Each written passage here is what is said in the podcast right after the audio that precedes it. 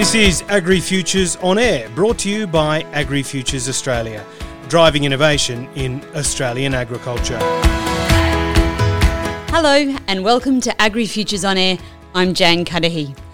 The Agri Futures Australia Horizon Scholarship Program is an incredible opportunity for full time students at an Australian university to immerse themselves in our rural industries. In partnership with industry sponsors, the scholarship includes a bursary, professional development workshops, annual industry work placements, and opportunities to network and gain knowledge at a range of industry events. Marieke Hoelscher, though everyone calls her Maz, was like a kid in a lolly shop when she received her scholarship.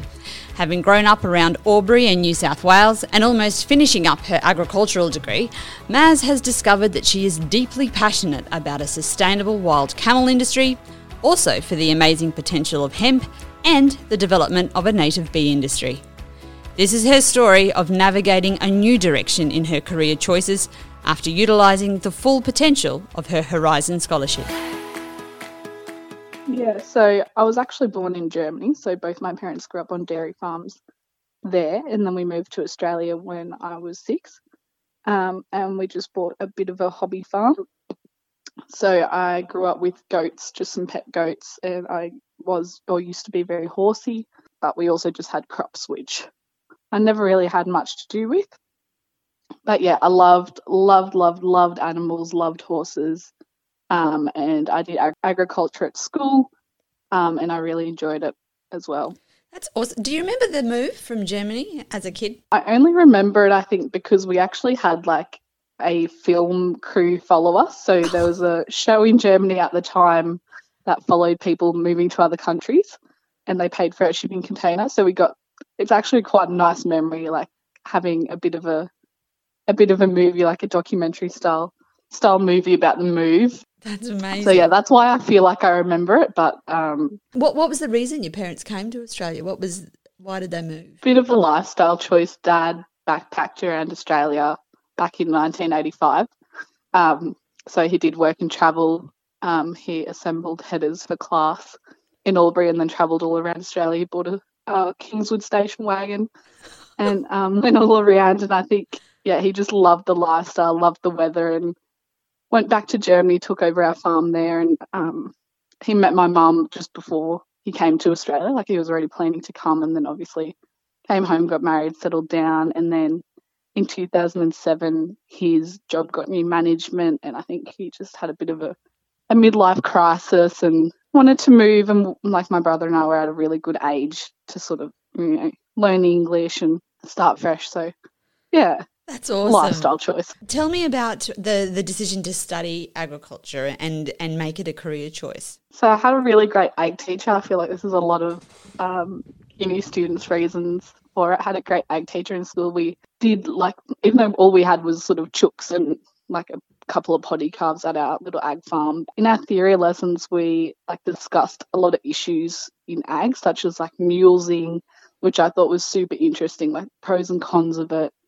Um, and I also just got very interested in food security and sustainable agriculture. You know, how we're going to produce enough food to feed all these people, but do it in a sustainable way and then I still wasn't sure exactly what I wanted to do after school, so I decided to have, have a gap year, and I was quite keen on going up north and working on a station. So as I joined as all you these. do, as you do. Yeah. That's the great, still the great wild frontier, the territory, isn't it? Yeah, and I joined all the station and farming job groups on Facebook, um, and I saw this camel job pop up at Uluru Camel Tours, and it said, you know, you've got to have horse experience and and um, you know, Yulara, the resort at Uluru. I thought oh, that would be quite good. You know, there's a lot of other young people around. Um, it's not as isolated. It is still isolated, but you're you're in that community. So yeah, I just applied and got the job, and absolutely loved it.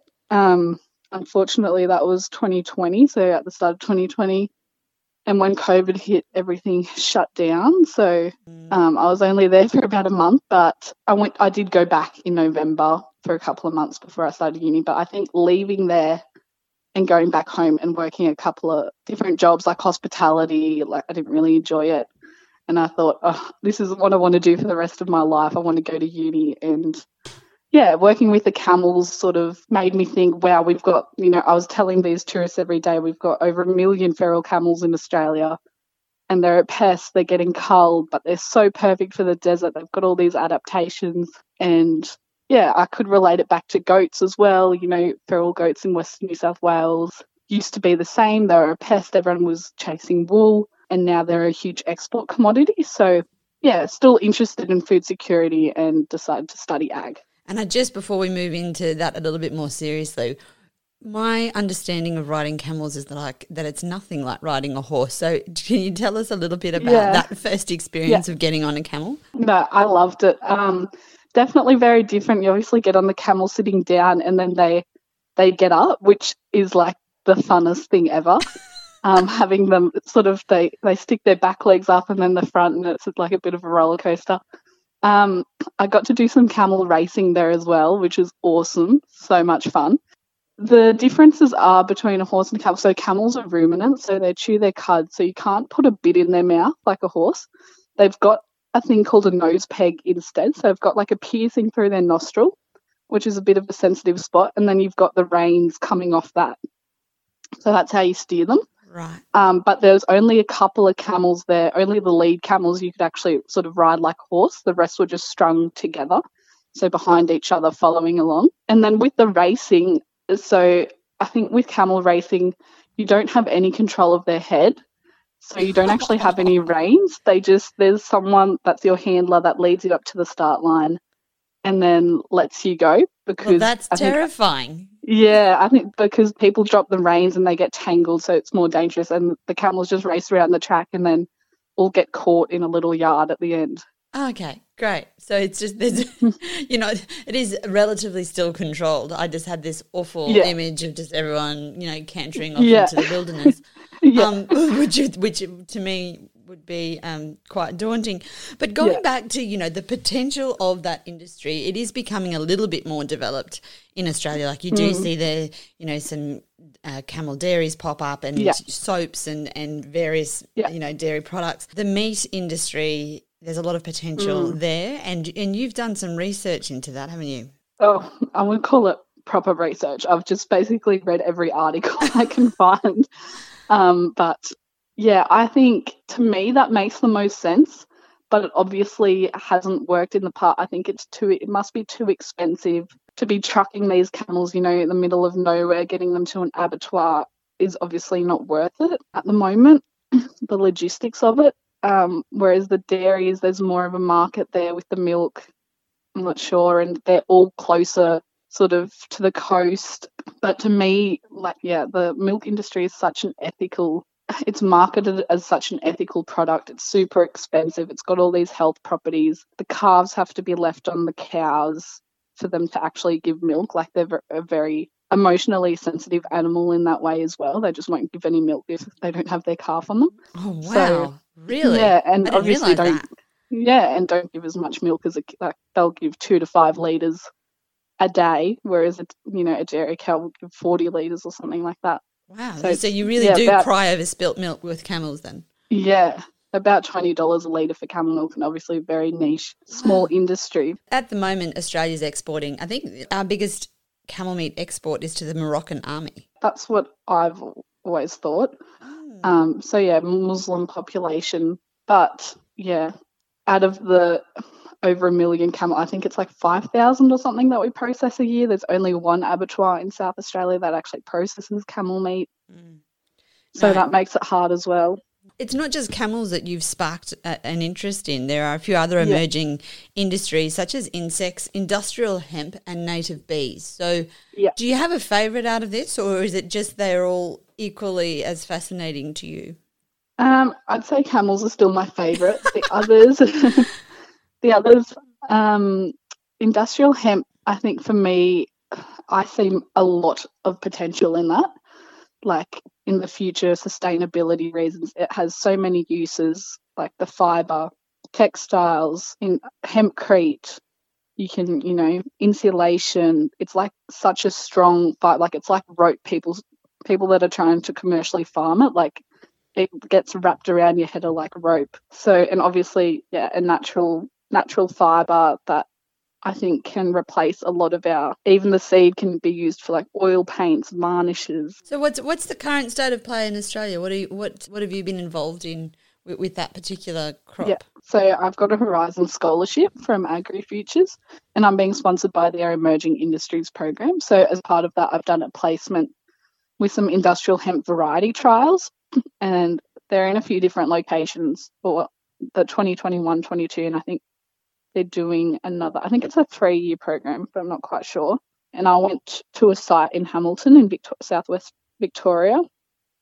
So they had a few dual purpose varieties, but mostly for seed. And I was only there for a week, so not too long. But I there was the field. Uh, they had a field day on the week I was there, and was also just doing some phenology stuff. And then at the end, actually got to hand harvest some of their first varieties and crush and start to process some of the seed as well. So it was really cool. How developed, like I realize it's an emerging industry, but Yeah. how developed is that particular? Uh, yeah, not very. okay, yeah. So just hard. I think the people that are trying to do it have to be so so. This is what I love about the emerging industries. Everyone, everyone that is trying these emerging things, like it's such a risk, and they just are so so passionate about it to be taking the risk. So like. I think only recently all the states in Australia have actually, have actually made their THC value that that if you're growing hemp, it has to be under a under a certain level of THC. Only just have all the states made it the same. Mm. Like before that, there were even differences between the different states. A big issue that arose at the field day was a lot of people were very interested in being able to graze their hemp crops, especially if something goes wrong with it and you can't harvest it to at least be able to graze it. But that's not allowed at the moment, just in case. There are higher But levels. it trans yeah, it transfers to the meat and things like that. Okay, so there's still a fair bit of research and investigation to be done there. Yeah, How definitely. exciting though! Like as you say, Yeah. the people that take these projects or industries on do, do have a lot of imagination and, and don't mind a bit of risk. What, Yeah. like, do you relate to that? Like, is that kind of inbuilt in your personality as well? I suppose. I don't really know, to be honest. But yeah, I've never been asked that. I'm not sure. I love learning about it all. I don't know if I could actually do it though, you know, take a risk and As long as it's someone else's checkbook, you're fine. yeah. um, tell me about uh, native bees. Um, yeah. I'm particularly fascinated because I've got a swarm that's currently living on my veranda. Um, Yeah. so awesome. yeah, Yeah. I don't know what to do with them though. They're just on the veranda. Yeah, so that was another placement as part of the Horizon Scholarship. So I did it with um, Hive Haven on the Sunshine Coast, and they have made a special beehive for native bees. And yeah, it was really interesting. I'd never heard of native bees before, especially because I'm from down south. They love the warmth, so they only leave their hive when it's about 18 degrees. Um, and they've got a hive at Parliament House that gets moved to Sydney every year during winter, and so they don't die. Really? Yeah. Oh, well, that's amazing. What's the per- like? It sounds really um, Yeah. stupid, I guess. But um, what what are the purpose of native bees? So why Yeah. why are we why are we um trying to harness Yeah. them? So they're stingless and they're really good for pollination. They're very efficient pollinators for native plants, especially, but they only will fly about 500 meters from their hive, whereas European bees will go about 2 Ks. So if you're, you know, trying to um, pollinate an orchard or something, I got to go to a lychee orchard. Yeah, they're very efficient pollinators, you know, if you want them to pollinate in that smaller space and also being stingless, there's actually, you know, a lot of schools, daycares, hospitals that want a native beehive, like sort of as therapy bees for people. People love watching the bees come and go, and because they're stingless. Yeah, they don't give a lot of honey. There is, a, I think, you know, they give a tiny bit of honey compared to European bees, so that's not as big. But yeah, I'd say pollination and even that sort of therapy market. I don't know if you can call it a market, but yeah, like just selling them to to people with a garden with lots of native plants. You're also looking into uh, the insect as a as a protein source, or so. What's the state of play uh, with Australia with that? Definitely not for eating at the moment. I think the market's more at that converting food waste to organic fertilizer with with insects and also pet treats and pet food. Mhm.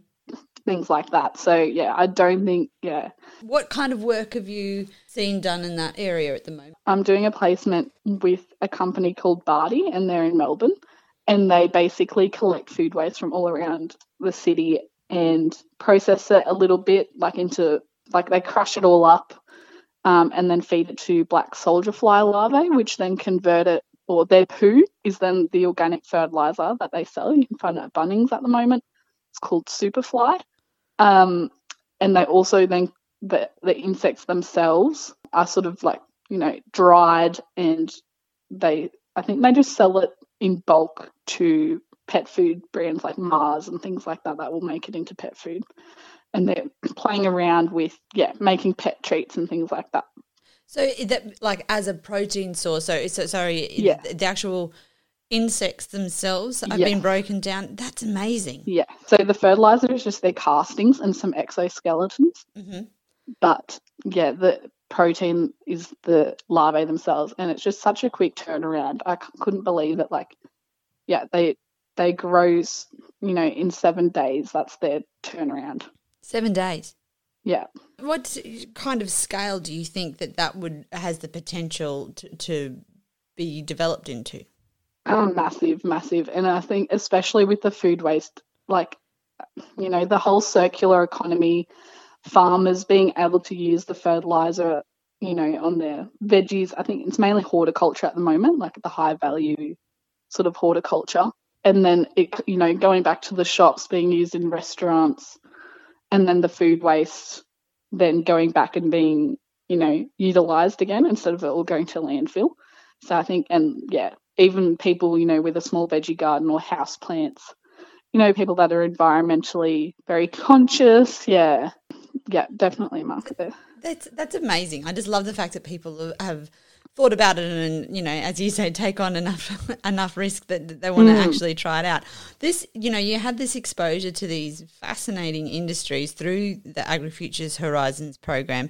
What made you want to put your hand up for that? I sort of only heard about AgriFutures in my first year of uni and I just jumped on their website and I just thought it was so cool. Like camel milk is an emerging industry. So I just read a bit about, you know, read a few publications and then found out about other emerging industries. So that's why AgriFutures, like I'd sort of heard of them. And then, of course, when the scholarship came up and I was eligible, I was like, oh, I've got to apply. So, yeah, that's what made me want to do it, especially for that, because I knew they did so much work. And I just thought the contacts, like the, the networking from it, would be an amazing opportunity. Well, yeah, and I think you know you've spoken about that exposure to the different industries, which is fascinating in itself. And you just touched on the network then, but what other benefits come from that kind of scholarship program? Like, are you what what are you doing within the program or the scholarship Yeah. that? Um, So every year there's uh, the AgriFutures Summit. Summit. So it's one week long, or for the Horizon Scholars, it's like a workshop week.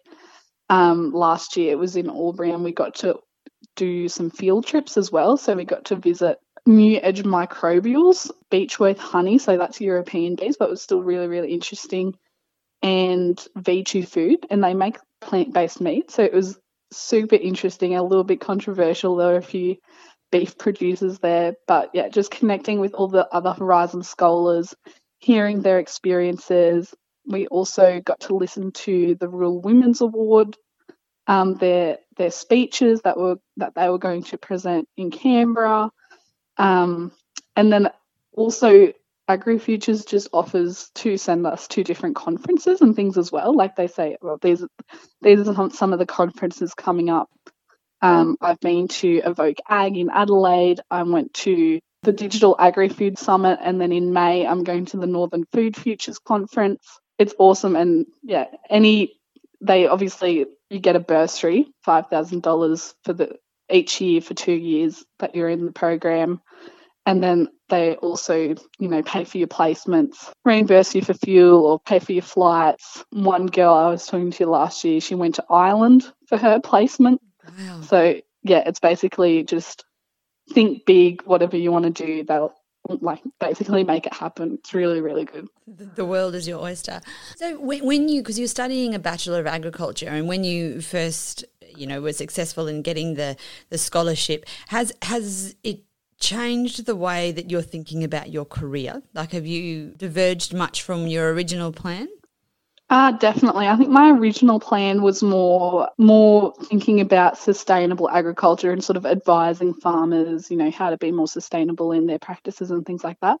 Now there's definitely more of a focus on extension in the emerging industries. I think that would I'd really like that to be my career, sort of getting to dabble in all the different emerging industries, trying to connect people that are that are doing uh, or trying to do the same sort of things, trying to farm these new things. Yeah, working out where research is needed and where we, sh- you know, should be putting funds into. That's definitely more my focus now through the program. Definitely. And I really liked the you just mentioned before part of part of what you got out of the scholarship program was some of the exposure to different industries, but also different ideas and and being challenged. Like you were talking, use the example of the um, alter- meat alternatives and beef producers mm. in the same room. And I think part yeah. of that development is being able to to hear other people's ideas exactly, and yeah. and talk about them in a in an educated, calm fashion. So yeah, hundred percent have you seen that within your peers too? That real development of yeah. of ideas.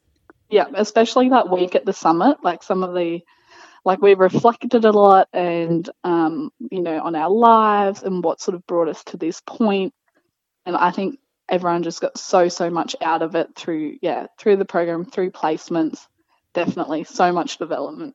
And what would you say to someone that was thinking about putting their hat in the ring for for a Horizon scholarship?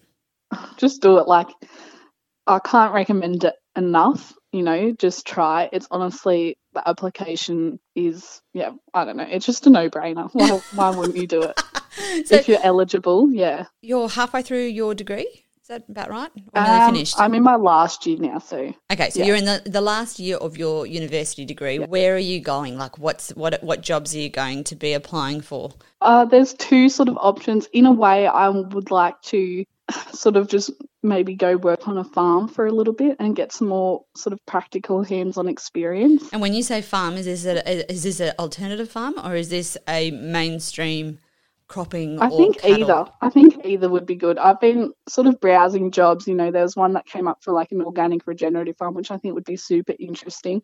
See those sort of challenges as well, but I also wouldn't mind just you know, seeing mainstream because then that also gives you heaps of, you know, makes you learn about, you know, how those things are done, how you could possibly do it differently, or yeah, I honestly don't mind. Other or or I would like to yeah go into that extension space, but I think I would just sort of you know apply for both of those sort of jobs and just see what comes. Like yeah, extension whether it's you know like government or yeah, something like local land services in New South Wales or catchment management authority or something like that would be great too. I've done like a voluntary placement with them and it's awesome. Like I feel like they just get to go to field days um, and things like that. So you're yeah, learning. not too sure. And I'd love to do some traveling as well. So I'm not sure whether, you know, I'd love to see agriculture overseas.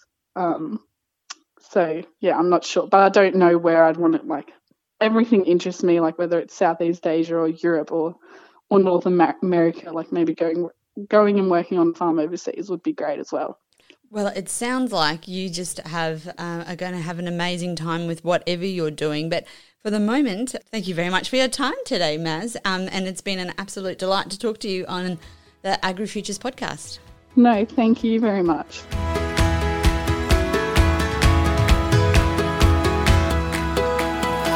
You've been listening to Agri Futures On Air, a podcast brought to you by Agri Futures Australia.